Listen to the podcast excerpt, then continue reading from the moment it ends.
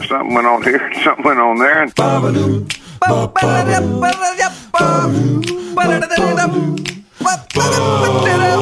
This time on TNT. We talk yacht rock. Happy Thanksgiving, buds! And Jer remembers Eddie Van Halen. That's all coming up right now on TNT. Hello! Hello! Happy Thanksgiving, bud. Happy tea giving. Happy Thanksgiving. Yeah. What are you thankful for, Jeremy? Family for sure, 100%. Yep. The family, uh, my, my wife, Lisa, the kids, and how awesome they are. That's it. I could not be more thankful for that. You? How about yourself? Same, definitely. Um, Yeah. Thankful for our health. Thankful for having uh, them home for the last few months. Thankful that I'm able to make a living without traveling. Um, thankful for Carol's uh, wiseness and judgment and uh, consistency. Um, yeah, like obviously, bit of a weird year for people, but um, you know maybe it takes something as simple as Thanksgiving for you to pause for a second and think, you know what, this too shall pass, and in the big picture, I'm pretty lucky. Yeah. Well, that's it. You got to. Uh, I mean, there hasn't been any uh, period in history where optimism is needed on every turn of of your day. So- like now, you mean? Yeah, you have to. You have to stay. The you got to keep it on the high road of everything, or else you're just gonna kind of trip all the time. So, So- the- you know, I think th- there there's a positive to every everything, right? Everything that you do, whether whether you know when you when you wake up, how you want to feel, what you want to do. That that there's a, a, a choice that brings on uh, happiness or sadness, whether so on every step. So you have to just try and keep it uh, keep it positive, and sometimes that's hard. Sometimes that cre- that's more work than than not, but uh, it's worth it. I think. What is the work like they're they're talking about um you know obviously w- the season is changing it's getting into colder weather the Yeah. potential for a second wave like all that stuff can really compound to make it difficult from a mental health standpoint what Yeah. what do you think people can do on a daily basis or as an exercise to kind of keep the skies blue Yeah, I mean it's like if you if you look at the floor and it's like there's dust on it and stuff, it, it's kind of affecting. You know, then just vacuuming. You know, the, the it's it is work, but when it's done and you see there's nothing on the floor, even though it's something that simple, it's better than it's a positive as opposed to just like forgetting about it for another day or exercise or taking a walk you know every you know sometimes you don't want to fe- you don't feel like going outside or you don't feel like doing anything. That kind of work where it's like absolutely it's uh, beneficial once you start right? Like take you know sometimes even taking a shower is difficult. You don't feel like it. But when you're washing yourself it's actually yeah this is better than not. Do you find generally if you do one thing, then you're kind of inspired to do another, or you do one thing and then you're like, okay, I'm, I'm that's good. I, I got that done. I'm gonna stop now. Well, that no, like I said, it's continual, right? So it's uh, um, wh- whatever's in front of you, task wise, is better done than putting it off. Obviously, because if you just leave it, then it, you're kind of start a new pain that continues. And I'm talking, I'm not talking about necessarily little things, but sometimes there's stuff that that uh, you, you normally wouldn't think that you have to do, like. Uh, I don't know. Like usually it's something like exercise, right? For me, like I should uh, exercise more, and I know it's it's uh, something that I've kind of struggled with more. But if you think about it, it's not going to get easier and this time next year or five years from now. So, you know, uh, the the worry about kind of being frail and old and not having muscle mass. It's legit. yeah, because it's uh, we talked about that before. Everyone that's you know, age is a is a is kind of a disease more than anything because there's all these little things that can go wrong. But if you keep on top of everything, including whatever chemicals makeup that your body is, trying to keep things preserved and maybe even keep th- you know fire stuff around to keep uh, pr- new energy going, whether it be um, learning new things or uh, uh, you know muscle memory in a new area, right? I know when my kids are playing piano, it kind of takes me back to when I first started practicing drums and those light bulbs going off of things uh, happening, like when you figure something out. Uh, I still remember those feelings of being able to like, oh, now I can play this, as you know when I couldn't. Yeah, especially uh, when you start putting together, like, wait a sec, I can play that song I heard on the radio. That's a huge moment in music. Yeah, definitely. And it's not. I mean, it's it's not that far away if you don't like uh, those little steps. It's like uh, if you're trying to learn like a, a three chord song or something. It's it's a it's not impossible, and it's hugely fulfilling. It's a good move learning a song, even playing uh, simple drum beats.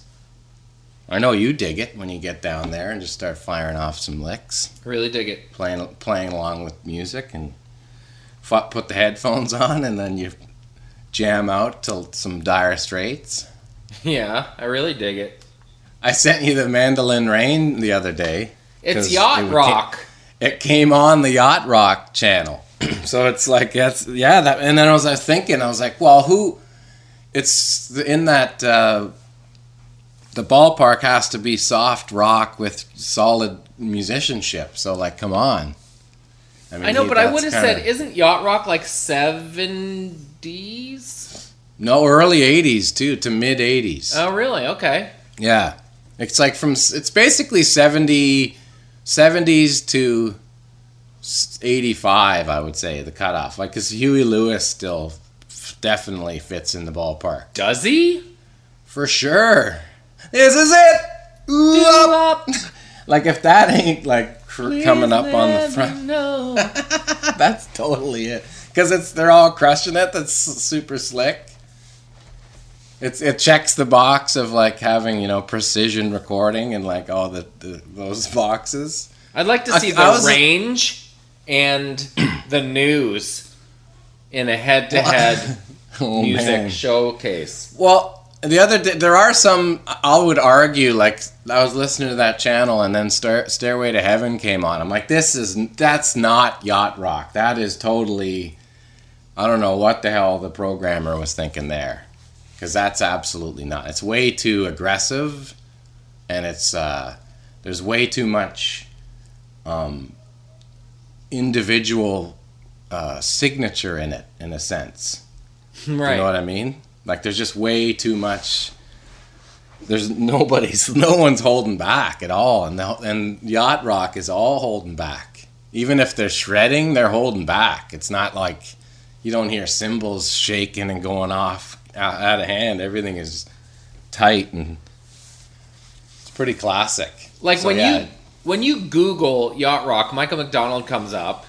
For sure, yeah. Uh, Christopher Cross sailing is a classic. Yeah. For some reason, there's so many songs that'll have ocean or you know, out on the water or easy breeze, like all those things, like summer breeze by Seals and Crofts. That's a That's yacht classic rock, right? yacht rock. So yeah, it, ha- it has to have those. Those. So I, if- that's why I think. I think you probably like. I know you're not a big fan of '70s music, but No. like there, there's a lot of those jams that you'd be like, "Oh man, I remember this. This is classic." So if sailing is a yacht rock jam, does that automatically mean um once in your life you'll find her someone to Oh, change yeah. your heart The and- Arth, like the so Arthur he's- theme. Yeah, That's so huge he's- yacht rock. he's a yacht rock artist It's Yes. not that the song is yacht rock. So is Chicago yacht rock? Yes, yes, yeah, but only like their more mellow stuff, like that uh, for for uh, like that that what's that? If you leave, yeah, yeah that, that's like a that is a classic yacht rock. But that's what about Saturday song, in the Park? Totally, that's uh, yes for sure.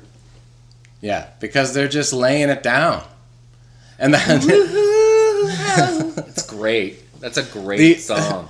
the uh, yeah, that's the other thing. Like you, you, you, they're usually like really crafty songwriting. Like the, the Steely Dan, for example, is like crazy good for that. But it like sailing that song is actually like Christopher Cross. I I saw on Spotify, you know, when they do the little genius lyrics thing, they tell you about the back. They give you the little throw throwdown on the song.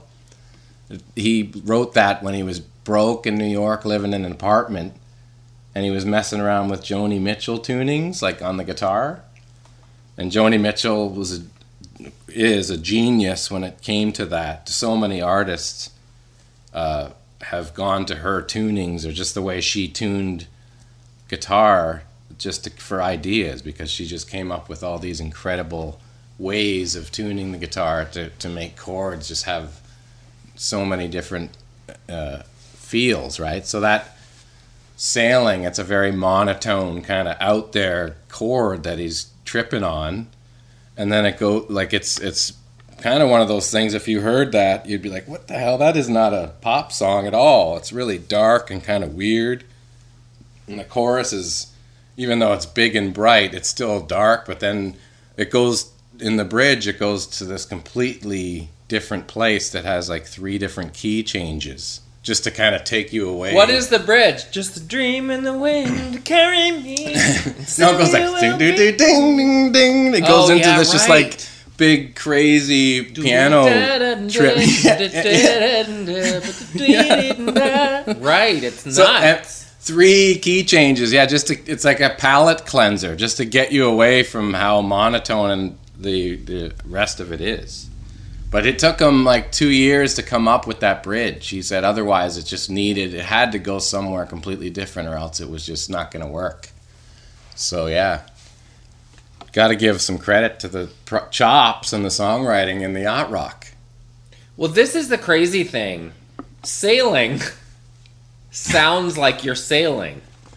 Yeah, and the lyrics too, right? Like just the way it kind of lulls along and kind of The rocks back and forth. The canvas can do miracles. like just that line. Just you wait and see. And for example, my my uncle Bill loves sailing, and he loves the Oh, yeah. song "Sailing." So it must be super evocative of sailing if people that sail are like, "Yeah, that is that is it." It's it's almost like what came first, sailing or sailing. Right. The, the song came first, and then people were like, "You know what? We should try that." That's true. Look, I got it going. Oh, it's so Here's- good. See, that's such a whack. There's that crazy Joni Mitchell tuning. Hey, that's pretty out there, right? That's not a pop jam.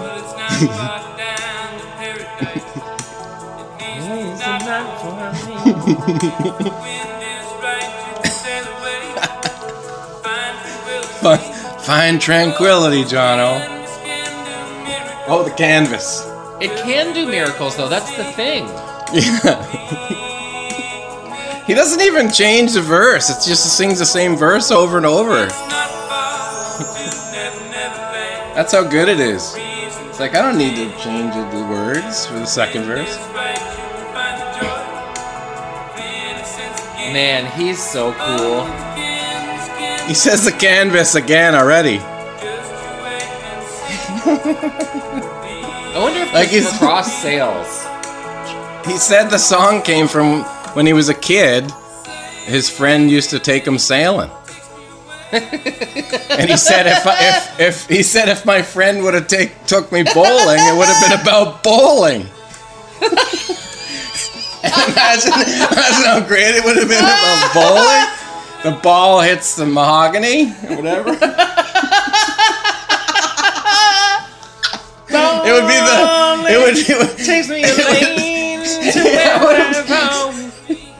Oh It would my be gosh. the what would the the wax can do miracles or the air when what is it when they wave the the cl- the, the that thing? Finger holes. yeah the, no when they put their hands over the the little fan to get their hands dried up Oh, the pin resetter can work miracles. My father-in-law, one of his first jobs was being a human pin resetter at a bowling alley. And you'd wait till Mass had thrown three balls and then strap on a helmet and poke your head up and reset the pins by hand. oh yeah imagine how deft he got at that Yeah, that's a dangerous job. It would have been oh, about Oh, here's the- bowling. That's here's the bridge funny.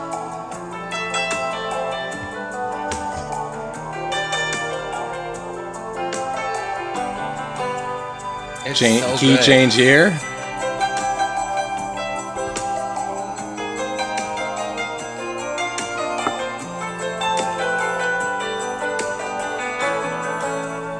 it comes back It's so good. good job chris Good job, Chris. Um, I feel like even though it's been a few days, we should talk about the passing of Eddie Van Halen. yeah that was Um, a shock Well, okay, ish. it was to me yeah like like I know I know it's um it's uh, unfortunate and and huge and and devastating and all that stuff, but I kind of had it in my head that he's been quite sick for some time. Well, I mean, it's just one of those things that uh, you know um, you hear about people getting sick, and they all you know generally they they come back and they, it's like they beat it. but um, I think any it's just su- it's just sudden. I mean, even you know what we faced with with Gord Downie when it happened, it was still a shock, even though we all You still know of, it's coming. Yeah, yeah. yeah. So and uh, 65 isn't that old, even though yeah he did live a pretty hard life for sure. Um, a lot of a lot of drinking and drugs, probably that's again, and smoking. I mean, throat cancer. Do you Like the know guy the Fred all the Durst. Eddie Van Halen story? Yeah, I saw that just recently, and I hope it's true. I'd like to think it is. Where, yeah, they they uh, let him rehearse with them one day, and I guess it didn't go too well, and he went home and came back with this big armored truck, right? So they let they let who rehearse with who? Eddie Van Halen re- rehearsed like jammed with Limp Bizkit, Right. and I guess he, you know, it didn't go great, and he left. But his gear was still there, and he went back to get his gear the next day, armed with a gun and this big battle battle truck that he bought, like a tank truck. And he was just standing outside and like literally had his guys go in and get it, but like had a gun at Fred Durst, saying, "Get get my stuff. Let me have my stuff back." Uh, it's pretty out there. Like it's hard to believe that story. I just don't understand why he he'd be so mad and why they would be actually like caring that his gear was in there. You know, like just take your stuff for sure. So, I mean, it sounds a little ridiculous, but I just kind of hope it's true because Durst is kind of a cheese ball. Well, you've been um And I we we have a Durst story with OLP back in the day where Nookie was banging, and they were fans of OLP at the time, and we figured, well, whatever, we'll try a a comp, a, a, whatever, a collaboration or something. So Raine went to meet with him to like just with acoustic to an acoustic to see what they could come up with and he like made him wait for hours at this hotel in New York, to the point where like, like on t he was on TV on MTV while Maida was sitting in the in the lobby when he thought That's Like- so jerky. like he's waiting there and then then all of a sudden he looks up and there's like Carson Daly with Fred Durst on like MTV Live or whatever, like just totally snuck out. Wow. yeah, and I guess that was it. So But did yeah. Raine wait? He waited for hours and then I, when he saw him there, he's like, "Well, I guess this isn't gonna work. Like, forget it." And I think he was like, "Well, you know," I remember he was like, "Well, no, I'll write a song and send it to you guys." And we were like, "Fuck that! No way! You're gonna just r- write, record a song you send us? Forget it." I So get that was the that. sense Raine probably wouldn't like to look bad Yeah, in that situation, right? for sure. Oh yeah. He would not have time for that. No, no, definitely not. But who would, you know? Like imagine like you're if you had a, a TV writing gig with some celebrity comedian and you did the Yeah, same thing, it. waiting there for four hours, and then you see him on TV, you'd be forget this because what does it mean when we actually do start working and then that, and that, you know what I mean? You see like if he's acting this narcissistic now before we haven't done anything, then why would you want to work with someone that is just going to be a big hell collaboration? Well, it's such an obvious power play, right? My time is more important than yours. Yeah, yeah.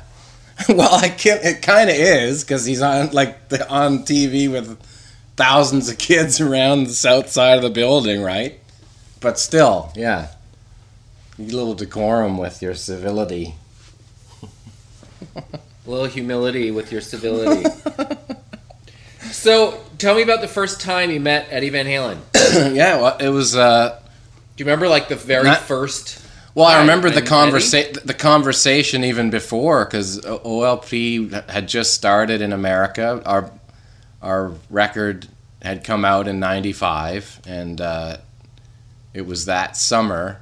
Our record came out in the spring. We had a hit with Starseed on radio, and we did like four shows with Page and Plant. That was our first big American shows, and then uh, we got we were trying to do our own t- uh, shows. We were doing a tour with Sponge and Letters to Cleo, my bud Stacy Jones. That's how I met him and those guys.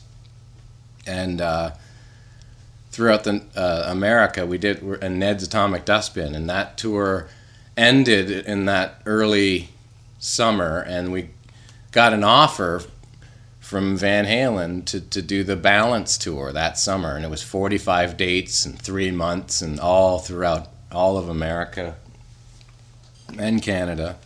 So, was there any? you sort of alluded to there maybe being a bit of hesitation. Like, I don't know, is this a good thing for us? Yeah, definitely, because I mean, this Starseed had had done really well at alternative radio in America, and at that time, alternative radio was like you know Pearl Jam and Soundgarden and Alice in Chains, and rock radio was a completely different thing.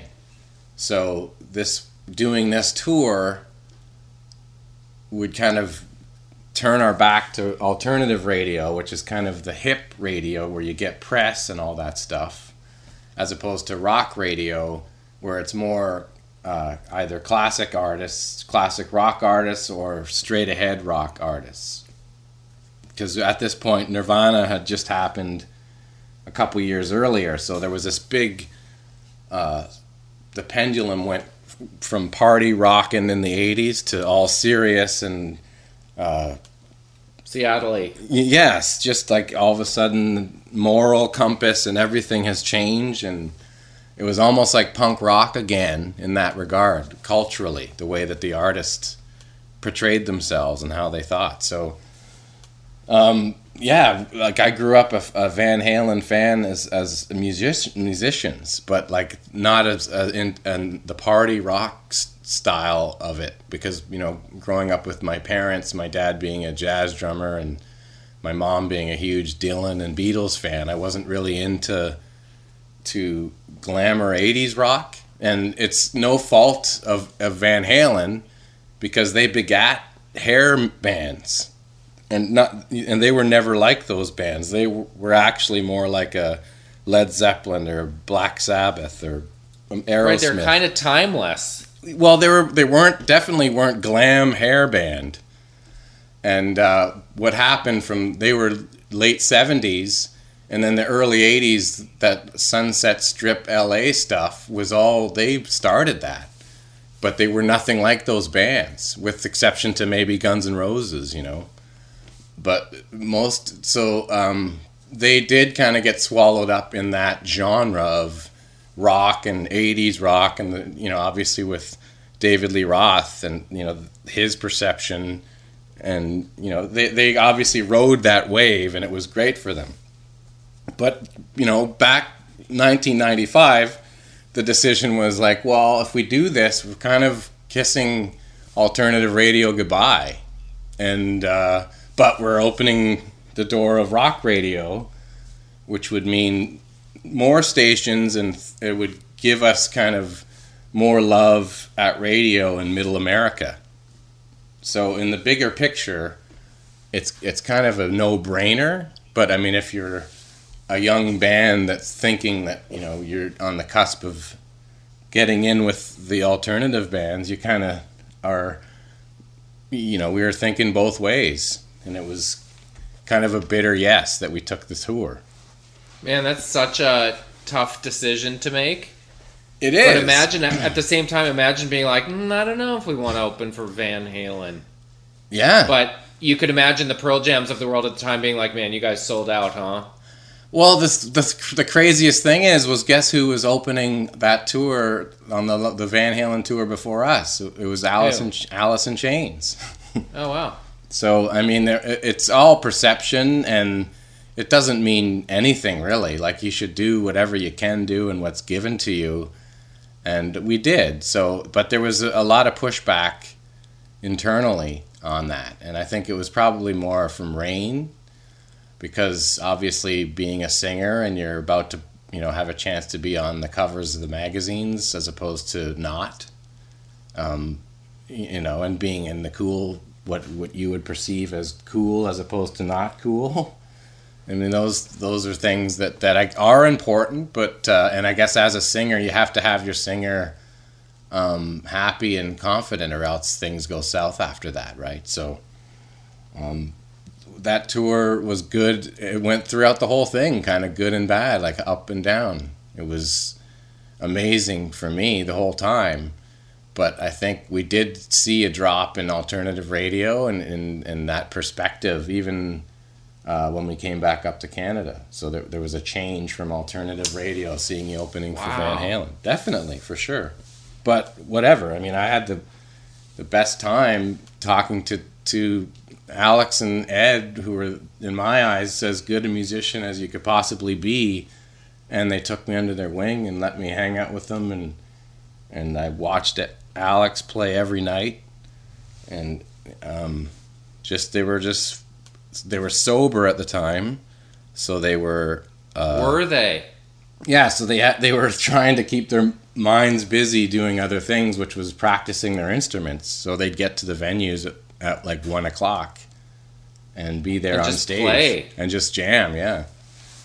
So I would just sit there watching them play all the time. They never played "Hot for Teacher" in their set, but they played it uh, at sound checks, just Ed and Alex, which is insane. And, Why didn't uh, they play it? Because Sammy didn't want to do it. I'm not sure if Sammy didn't want to do it or they didn't want Sammy to do it. I'm not sure. You know, there's some some songs I guess to them either were sacred in a way. I don't know, or maybe he, they felt that uh, it just didn't match up the the Sammy Hagar personality. I don't know. They just never did it. So it was uh, it was good to see them do it at soundcheck, but the, uh, Alex had a some disc issues in his neck because he was he'd been partying for I guess a decade and a half, and now that he was sober, all those aches and pains were coming into fruition with him. So he was he was he was always uh, ducking out of interviews and meet and greets. So they would send me in instead as Little Al. That's so I would do interviews with Ed and uh, meet and greets. And there's even like a picture uh, of me with the band with no Alex as Little Al right beside Ed that uh, I'll share with this app. That's so crazy. Mm-hmm. It is, but um, they were just super kind and genuine musicians. They just wanted to uh, to share what they had information wise with me, and they appreciated that I was a, a young or eager musician. I was only twenty at the time, so they were even. And Alex had a lot of classic uh, sage advice for me, like at the time I was in every interview it was like here's this kid the young kid drummer young because I was younger than the other guys. And he's like you're not a kid you're 20 it's over. You know? He also told me he's like I don't know I was just talking to him about musicians and he's like you know what? Don't ever play for musicians. They never pay to get in and they always think they're better than you Wow. I bet that's true. it is true Out of curiosity, it's the same with comics. The stand-up comics watching other comics. Yeah. Stand at the back of the room going, "That's funny. yeah That's funny." Exactly. the ones paying the laugh. no Um, exactly Out of curiosity, when you're faced with a choice as a band, like do we open for Van Halen or not, or what's better for us, where typically does like management and label folks fall on that? Do they just chase the money, or do they typically try to have a, a bigger picture look at what's Yeah. best long term? Well, I mean, it's or it, it, depends who you get. it's interesting. As long as you're selling records, they don't care. And we were on Columbia, as same as uh, Alice in Chains, and at that time, Pearl Jam was on Epic, and there was a difference in those. Even though both Epic and Columbia are under Sony, there were different people in each group, and Epic were kind of the more hip, you know. Uh, the Rolling Stone and all the press, the, the the the hot press at the time would go through Epic, and even we noticed even Alice in Chains became kind of more uh, rock, being on Columbia. So that was a thing that happened. I mean, uh, they they kind of skewed more to rock radio as opposed to alternative radio, just for that fact of just like the you know where their label heads departments were and the way that they kind of their con- contacts and clients. So it's it's it, it was a real thing that that uh, that happened, and that we definitely did probably on because on Clumsy we had a huge support at at rock radio, and you know at a first our first platinum million selling record in America. So obviously all those grinds of doing interviews and even being little Al get to, to actually have a plug in all those big stations helped for radio on that next record. Because you kind of picture like some guy in a greasy suit from the label going, "Guys, we got to do this." Oh, Come Oh, on, you yeah. crazy. What do you mean opening for Van? Of course you're gonna open for Van Halen. Yeah, for sure. Because that they have to sell that. Because what else is there? There's no opening for for Pearl Jam. We weren't definitely we didn't have a a, a, a, opening act for a band that was heavily on alternative radio. So we had to take what we were getting. We did that uh, again in in the later '90s. We we had an offer from Bon Jovi to play in Europe, a, a big tour over there, and it was like a, whole, a bunch of money, and we said no because we thought it would hurt us in Europe, and it it ended up just being a stupid decision because we would have been done huge in Europe because of it because they were so What size venues stadiums. Bon Jovi play in Europe? stadiums like soccer stadiums Like hundred thousand people. Yeah, like Wembley styles. So, and then we ended up going and opening for Avril Lavigne later anyway. So what the hell's the difference? And it was great. Even that, like in 2000 or whatever the hell that was, the Skater Boy tour in Europe. Did you? You did stadiums with her? Arenas, yeah. so there you go. He didn't do the Bon Jovi, but we ended up doing the Avril. I'm sure if we did the Bon Jovi, wouldn't have been a problem either. It's crazy things in the rock and roll world. It's interesting though. Like those are those are difficult decisions to make when there are arguments for both and You know, it's the the intersection of art and commerce. Yeah, it is. But anyway, it was an honor to, to be able to spend a summer with with Ed and Alex, and uh, just to kind of see how genuine they were as people. That that infectious smile that you would see Ed have in all those videos was so legitimate and real. He was just such a warm, friendly guy. And uh, So I was there? They're for, like for his family. they're on. They're on a private plane, I assume. Uh, no, they. Uh, I'm I'm not sure if they flew. They probably flew bigger distances, but uh, I think they had buses. They would just cruise. Did out. they? Yeah, because on those tours, it's literally like on a Two-hour drive? Yeah, it's nothing. So you just go crash, and you're there at some five star hotel in the morning. Did you ever go on their bus? Yeah, they had the f- fresh, nice Prevos, but we that was our first because obviously we did that tour. Our label was like, okay, we'll buck up and get you tour support for it. So we had like a wicked tour bus, a, a beautiful Van Hool. Remember the Van Hools? You know Van Hool buses. Yeah. Why is Van Hool? Is Van Hool better than Prevost? No, but at the time, it's just you don't see them as much. Prevo is probably the Prevos you see them the most, but uh, this was, was this was a baller Van Hool that uh, was just super tall and had.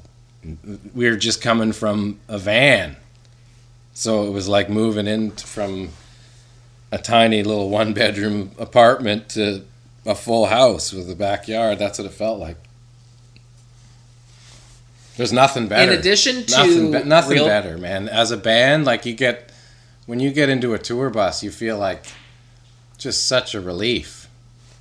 Yeah, of course. Yeah.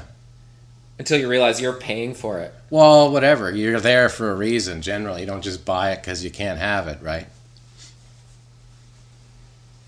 Um, in addition to Realtor.com, one of my other passion uh, internet hobbies is BusForSale.com. Oh yeah. And so I'm quite versed on the, the Van Hools and the Prevos. And oh okay. uh, my new obsession is the double decker 24 bunkers. Do they have that now? That like there's a Yeah. no height restrictions anymore for for them. I don't know. Cuz I don't know if in the States they can take certain highways or they have to avoid Yeah. certain highways. But there are double decker 24. Like it must be for like a soccer team or something. Oh man. Well, I mean, double decker. Just if it's seats, who cares? But if it's double decker and it's all like done up in rooms, that I mean, that's good times for hanging out. If you got like, Yes, these are double decker, like 24 bunks. So you go upstairs and there's 24. uh, that's like the European Bunks. tour buses, which were the worst. Yeah. always the worst. They were Why? nasty. Well, because they were two, they just like that double decker, but the top one was all just like little cubby holes and dark, and the bottom was all cubby holes and dark, and there's just this this little dirty back lounge in the back and tiny TV with a you know like one of those black and white TVs in the corner, like just you felt like you were in a, a submarine. It's the worst. I hope they don't have those anymore. The We've been talking about um, greasy. uh, obvious, obviously the timing isn't right just yet, but at some point before the girls get much older, doing a coast to coaster across Canada. oh, So um, that's one of my little, uh, uh, you know, ways to blow off steam at the end of the day is look for possible vessels to take us across the country. ah, Because wouldn't that be an incredible trip?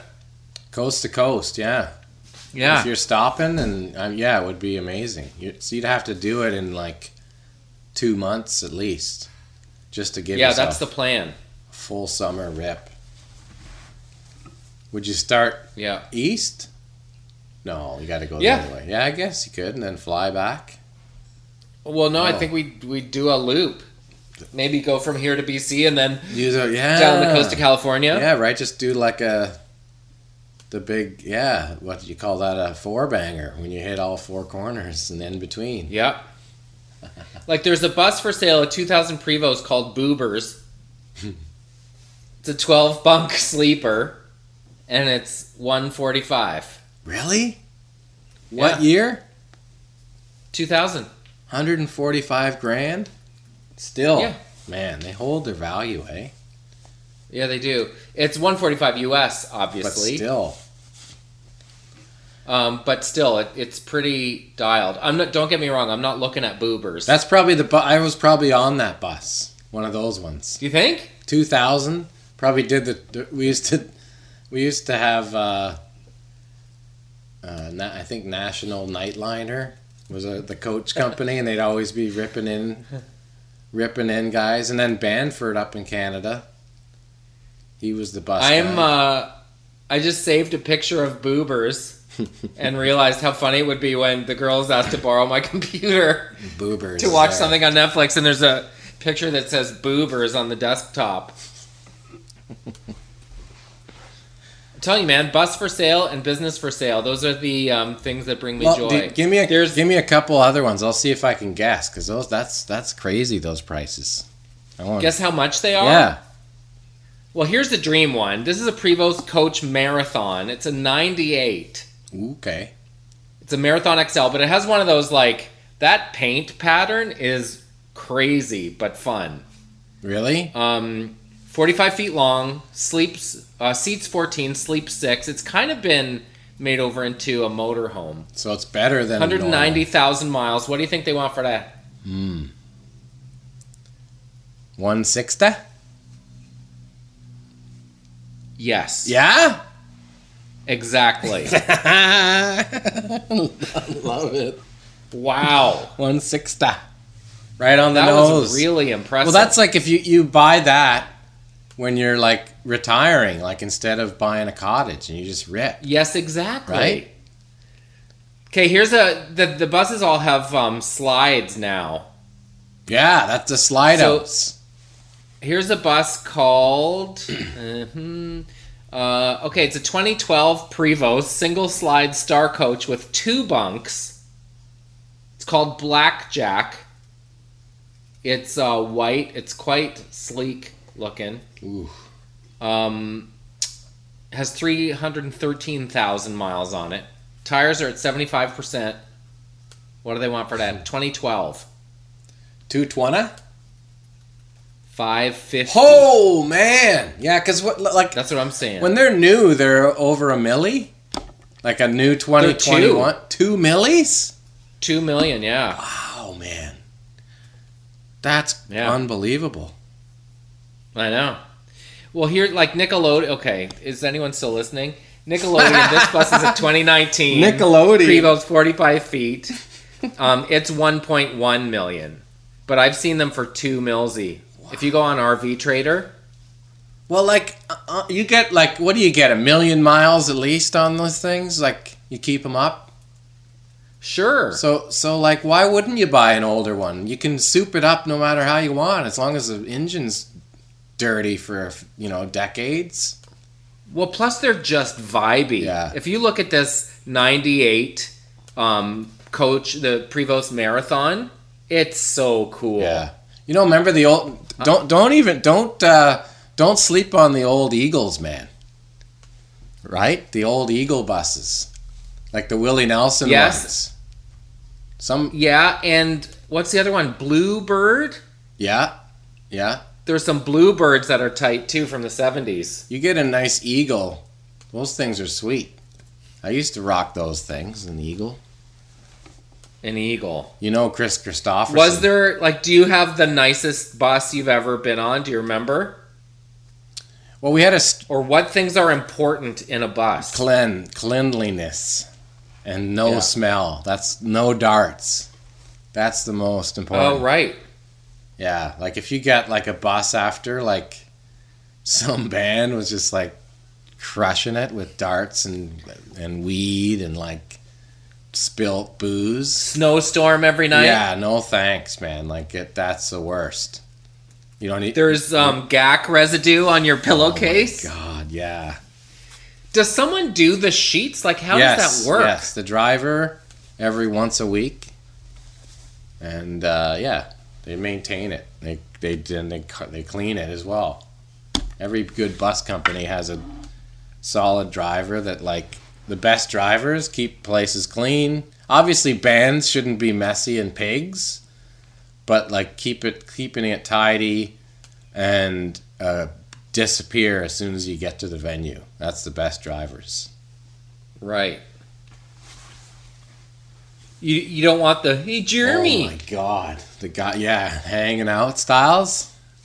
yeah. Yeah, no way. There'd be Grab a couple cold ones once we get to Orlando, man. There was one guy who, God love him, man. He was just like wanted to hang.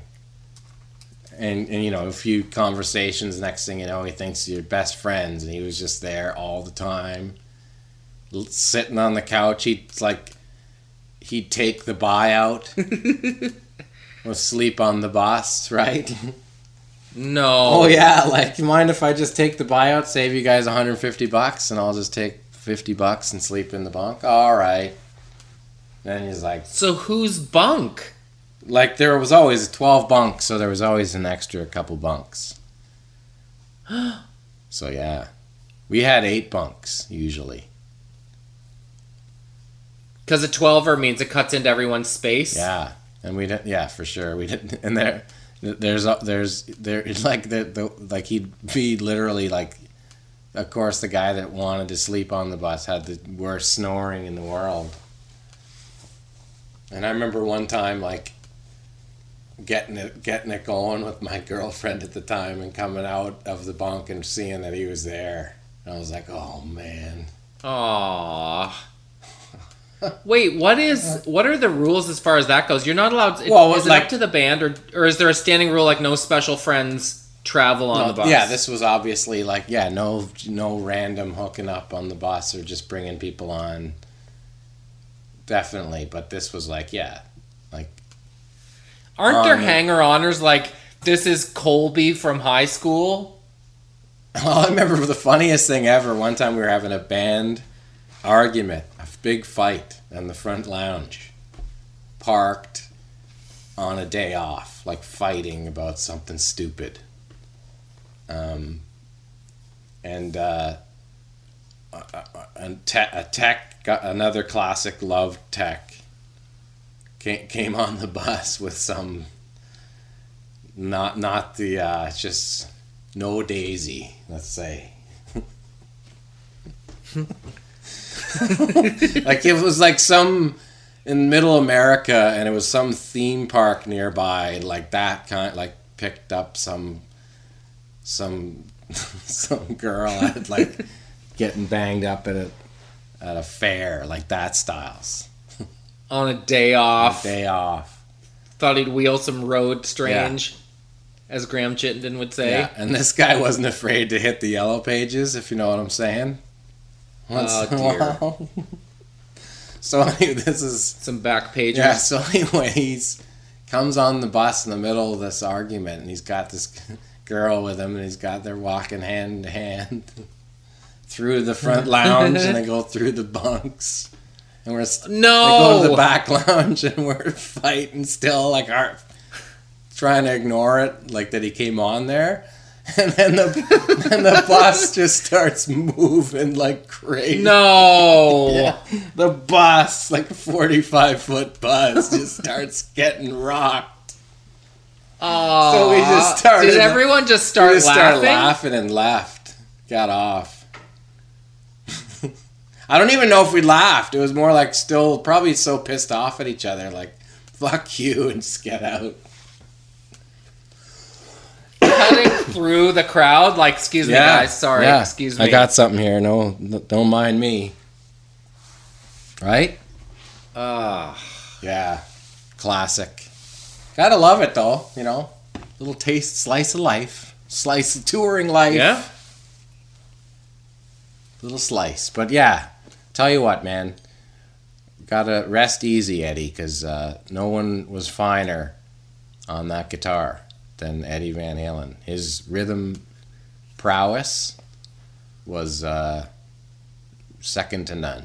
Like, just incredible. I, So, what other sneaky I, like, I called them like the. show day habits and stuff did he have? They were like this. Like, was there like don't talk to him a few minutes No, before the show? no, or never. See, that was he was the complete opposite of that. He was like, you know, he, he's the kind of guy that would like tell you, ask you about your show, and he or you'd be playing and he'd be standing there watching and just uh, super supportive. Like I, I don't think uh, it was so cool to have have them be so nice because you know with all that other stuff going on, the pressures, the label, and the fighting about whether to do it or not, and I think even Alex and Ed were just like, you know, don't worry about that shit. Like that's all just doesn't matter.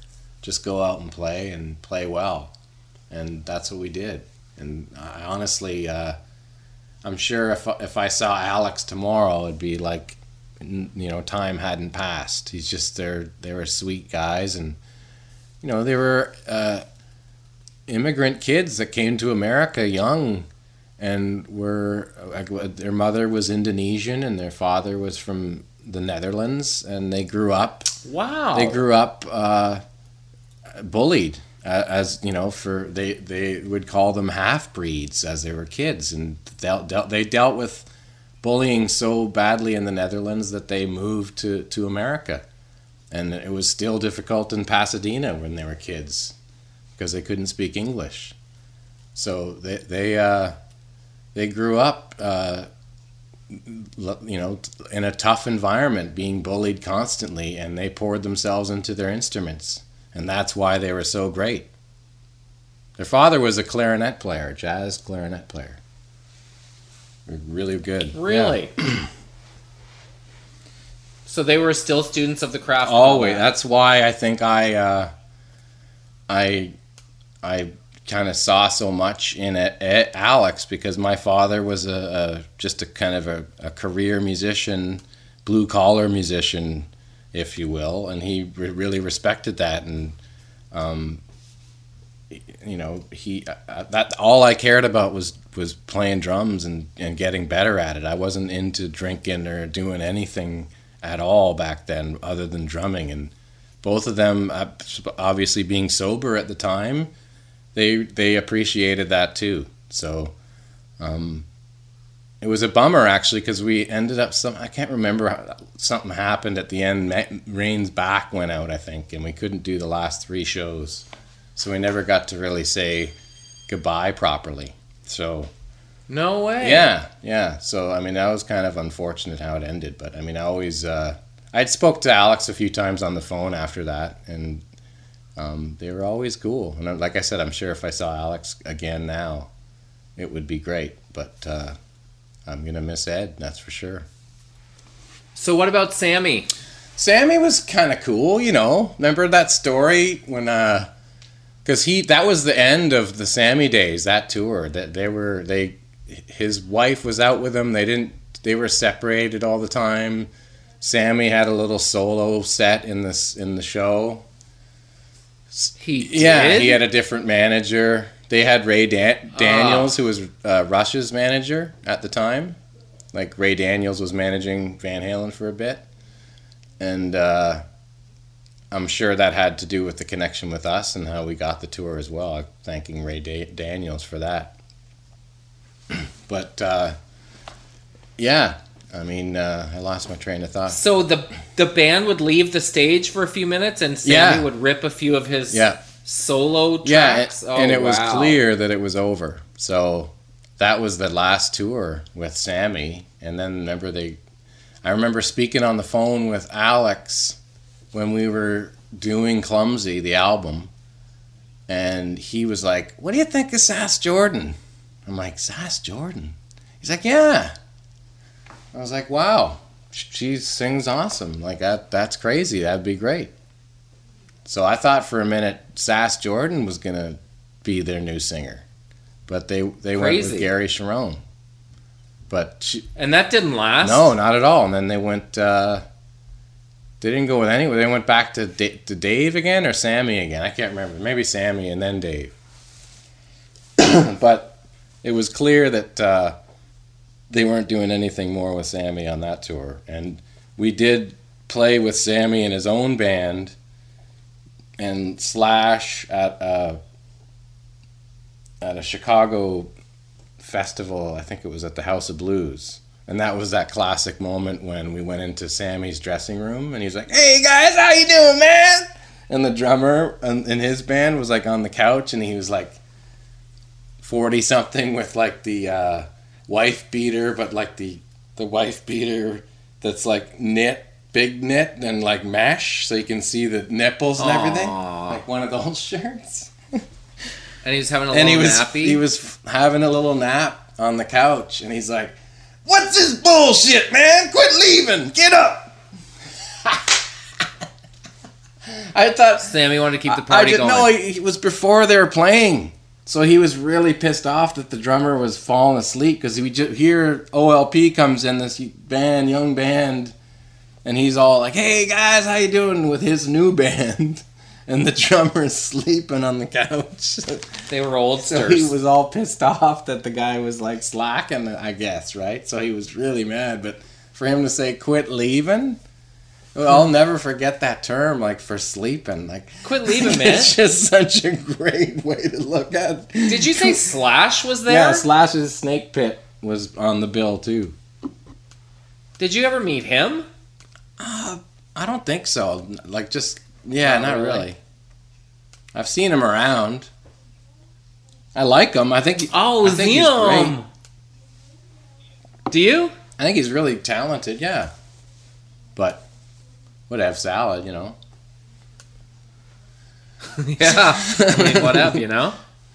Like, uh, I, I like I, I think I only said hello to Tommy Lee because he's a drummer, and just in that regard, I've seen him around. I like seen him around a few times. So, d- did he say hi back? yeah, I've seen Tommy Lee enough in a period of like parties, I guess, over a couple years to him at least remember my face. But he was always getting. better Is he a nice dude? Not really. Like, by all accounts? I don't know. I don't. I'm sure he's probably a nice dude that likes to have a good time, but I mean, Right. the guy drinks. He says he does himself. He drinks two gallons of vodka every day. So anyone who's anyone who's doing that can't be fine or coo- cool. You know, like There's there's no something going there's on no there. amount of devil horns in the air to make two gallons of vodka. Like, yeah, man, we're having a great day, buddy. Oh. You know, oh. like that's just like you might as well be in a hospital bed if that's how you're rolling. Because you're gonna be. Man, imagine what you would have to drink just to make it straight I- I- again. just to get back to zero. I can't imagine having to have that much, like to drink that much. Imagine how sick you'd be from one gallon of vodka the next day. To have to think to have two of them, like two of the, if you, I don't know if that would happen. I'd probably die if I had two gallons, and if I didn't die of alcohol poisoning, I would probably wouldn't be able to even look at it for a, a hundred years uh, ever. Two gallons is Cool. is that like two seven fifties or is that two one thousand mils? Oh, that's more. It's more than the seven fifty, right? So it's like a forty two Yeah. Is that what it is? Uh, stand by. Two gallons to liters is 7.5 liters. like what the hell's going on? What is he freaking? That's a That's, lot. like, that's like almost like drinking one of those water coolers of vodka a day. yeah. That's like uh, my sister in law deep fried a turkey last You night. two gallons. and of she had uh, like well she had a 15 liter uh, gallon of canola oil thing from costco. And so it was half of one of those. It is. It's like a water So cooler. like when Tommy Lee's coming over for a party and he doesn't have drinks on him, like what's what do you gotta do? Eventually Oh, you're gonna be out of drinks. like how early in the day do you have to start drinking Well, to because make I, sure you fill I think he guzzles it. Like I, I remember Raine said he was at a party one time and he walked in and gu- guzzled a whole bottle of Jack Dan- like a, a whole bottle of Jack Daniels in like in the part like you know like in front of everybody. And like yeah, and then like that like that's what he did at the party. but and this was like you I don't know, 10, ye- Cool 10 years ago, tw- you know, 12 years ago or something. Imagine if you It's rock and roll, if man. you drink that much, like a whole bottle right there, you like eventually like you won't you just go on the couch and then piss the couch and pass out or whatever like that. well, that's what I mean. What- what- Or how, how would you not That's what I'm saying. Like how do you how do you keep rolling around and going? Maybe the scoops, right? The scoops. Oh, I see. Scoops. Scoops to soak I it guess up. if you do the scoops, that takes you to that next stage. well, happy Thanksgiving. Yeah, right? That's it. Happy Thanksgiving to everybody. And uh, we'll talk again next week, bud. bud. Is this our first one banger? I think we've done a one banger before this year. I know Tim, Timbo's going to be so Tim loves happy. the one bangers. Line her up and let her out. What's not Hey, to love? buds. Good chatting. Good job, bud.